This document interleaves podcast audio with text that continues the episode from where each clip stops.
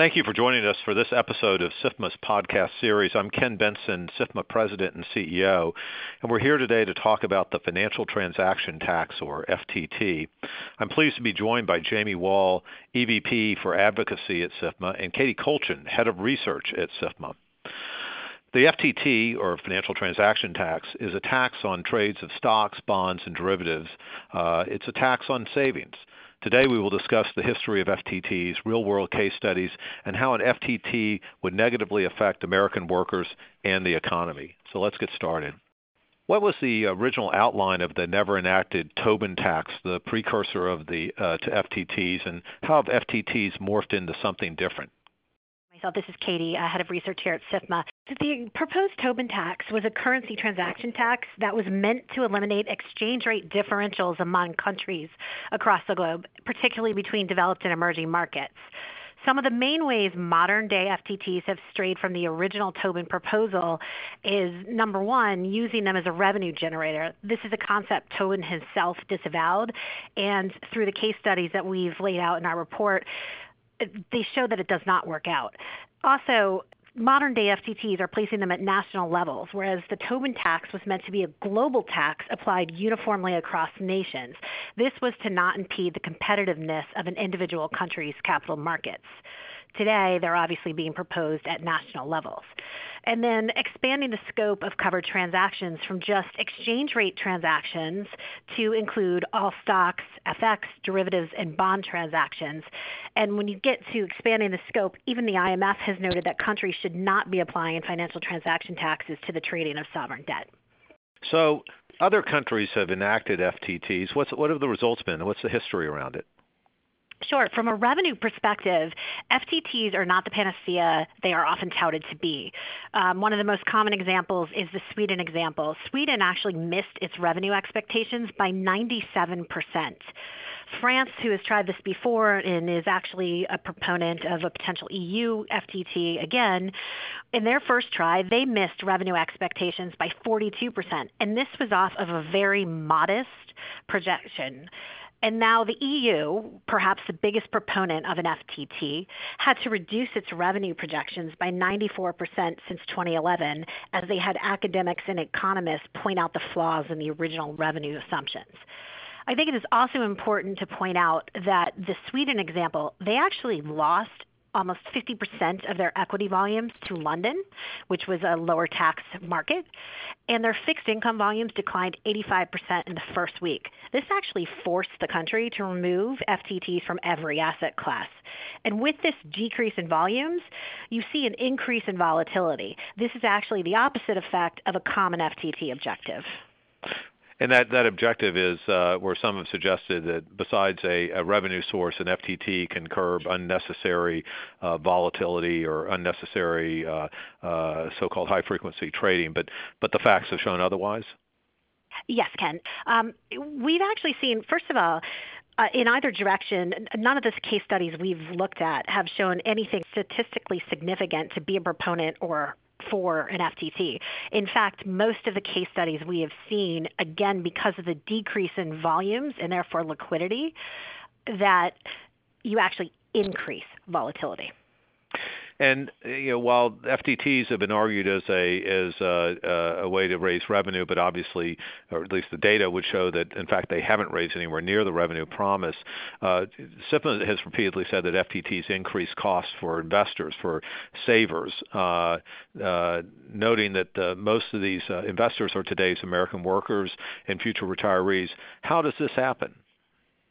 Sure. So there's two impacts that happen here. The first one is that the FTT is actually just added on as another part of the cost of the trade, and this is passed on to the investor. This is an explicit cost. There was a recent Vanguard study that showed that even a so-called small FTT of 0.1% would cause a 19% decline in the value of an average person's savings account. Additionally, FTTs, as we mentioned before, can drive volumes to migrate to other jurisdictions. As such, liquidity decreases, which increases the bid-ask spreads. This is an implicit cost in the cost of the trade. And so you actually, the investor would be hit two times with the implicit and the explicit cost, which raises their cost of savings, as you said in the beginning. So I want to come back to uh, some market structure issues around this or impact on market structure to a question that you were sort of getting at with your answer just there is, you know, why should the middle class uh, care about this? Uh, um, does it just, affect the super wealthy or, or Wall Street? And, and you know, who owns stocks? And and you know, and is is it does this affect uh, people that have 401ks and mutual funds? According to the Federal Reserve, 52% of households in the U.S. own stocks, and that's 65 million households. This figure right there shows that stock ownership is greater than the 1% of income earners, which is estimated at only 1.6 million households. Additionally, the Fed data shows that the median value of a household's stock holdings is only $40,000. Our analysis demonstrates that this median applies to an income range more in line with 61,000 to 99,000. In other words, a much wider universe of Americans own stocks than just the 1%. And these are the people who would be paying this tax.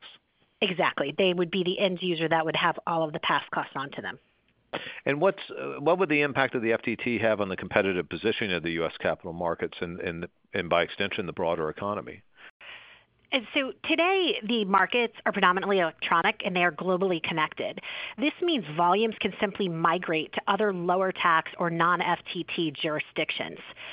So FTTs are therefore a tax on liquidity. This will cause market makers to cease transacting and providing liquidity in our markets, which make our markets so deep and effective and therefore provide low costs to our investors. Because as we described above, this is going to cause bid-ask spreads to widen. Then this not only increases costs, but it actually increases the volatility. Again, the opposite effect. And I'd like to point out that this doesn't just increase cost to trade, but also of consumer products, because as we discussed about the expanding scope, there would be taxes on derivatives as well, and derivatives are used to hedge input costs for many of our consumer products. So now it's an increased cost to consumers. It also decreases capital investment and revenue contribution to the economy, as well as decreasing jobs. So, Jamie, what's the political outlook for this? Uh, uh, there's been legislation inter- introduced uh, in this Congress, I, I, believe, but is this something that we would expect Congress to take up now, or is this something we're looking for in the future? Yeah, thanks, Ken. I mean, I think that the prospects of it are unclear at the moment, but unfortunately, when you look at the U.S. Senate, there are a number of current senators who have proposed and introduced bills to do just what we're describing. And unfortunately, it really uh, can be any individual senator, as you know, who can put forth an idea that can sometimes catch wind and, uh, you know, turn into enactment of law. I will say that on the good news side of the picture, um, it's very difficult to enact new taxes, uh, and there, there's a reason, and I think that's by design, the way Congress was set up. But if we were to have a uh, balance of power that was unified around one party control, it's very possible that one could see a need for revenue to pay for and offset the cost of other spending. Uh, there are a lot of proposals out there for programs to uh, sort of help middle class Americans on the social side of the ledger, but there's got to be a way to pay for that. Obviously, the federal government doesn't have uh, endless dollars to spend, and so in order to offset those costs, it's possible that an FTT could be part of, as a component of uh, paying for those proposals. And I think, you know, the example that gives me some comfort uh, that I look to for why it is hard and often doesn't happen to uh, create new taxes or increase taxes on individuals is the gas tax. As you know, the last time it was uh, increased was 1993. That's a tax that goes straight to consumers, um, and Congress has been loath to increase it, despite the fact that there's probably more support today than there has been in the recent history. But an FTT uh, isn't well understood. It's a little different than obviously a gas tax. Every time you go to the pump, you're feeling that. Whereas with your savings, you may not be uh, monitoring it acutely. I think you know typically our advisors probably tell us don't obsess with the uh, day-to-day changes in the performance of your savings. Look at it in the long run. But a couple concerns I would note uh, from a policy perspective are the questions of what happens in the time of an economic downturn. Uh, does the FTT have a trigger or a mechanism to hold folks harmless in a time of distress? And also also, um, you know, what who is carved out or who is impacted uh, in the long term. If you're nearing your retirement, if you're uh, part of a population reaching retirement age, are you going to be um, hit the same way as somebody who is starting to save for the very first time, perhaps entering the workforce in their 20s? Those questions are not addressed, and so there's a lot that hasn't been uh, fleshed out. I think we're going to see some of that occur throughout the presidential debates for the campaign in 2020. But the the the real rubber hitting of the road will occur once the election has uh, been decided and we know who controls Congress and who sits in the White House. And if it's a unified government, it's possible that this could be part of that mix. And so, based upon the data that we've seen, it would appear that uh, that an FTT is a fairly elastic form of tax. Its its uh, knockoff effects affect the amount of revenue that it raises. And to your point, that it would seem that um, were policymakers to pursue it, uh, they would have to face the reality that it's never raised the revenue uh, that it's meant to, but perhaps more importantly, uh, that it taxes a very broad range, uh, would tax a very broad range of American savers, not just the top one percent, but anybody with a 401k or a mutual fund or any other type of savings account and that uh, the effort to were, were policymakers to seek to try and exclude savers, they would only make their revenue numbers even less accurate uh, than what uh, history has already proven to show. Correct. Yeah, I think you're right on, on all of that. And you start to beg the question why are we doing this at all? Why vote in favor of a new tax that doesn't exist today that has been tried and failed abroad if we're not actually going to generate the revenue we purport to generate to offset cost of new spending and we're trying to, you know, wrapping ourselves around the axle, trying to hit a certain population that ultimately um, is very difficult to narrow in on. Obviously, these funds, these financial products for savings are complex and they're integrated, and to imagine you'll be able to ensure that middle class Americans are held harmless is very difficult to conceive. Right. Well, Katie, Jamie, thank you very much. And uh, for more information about this and uh, uh, other issues with respect to the capital markets, please visit SIFMA.org.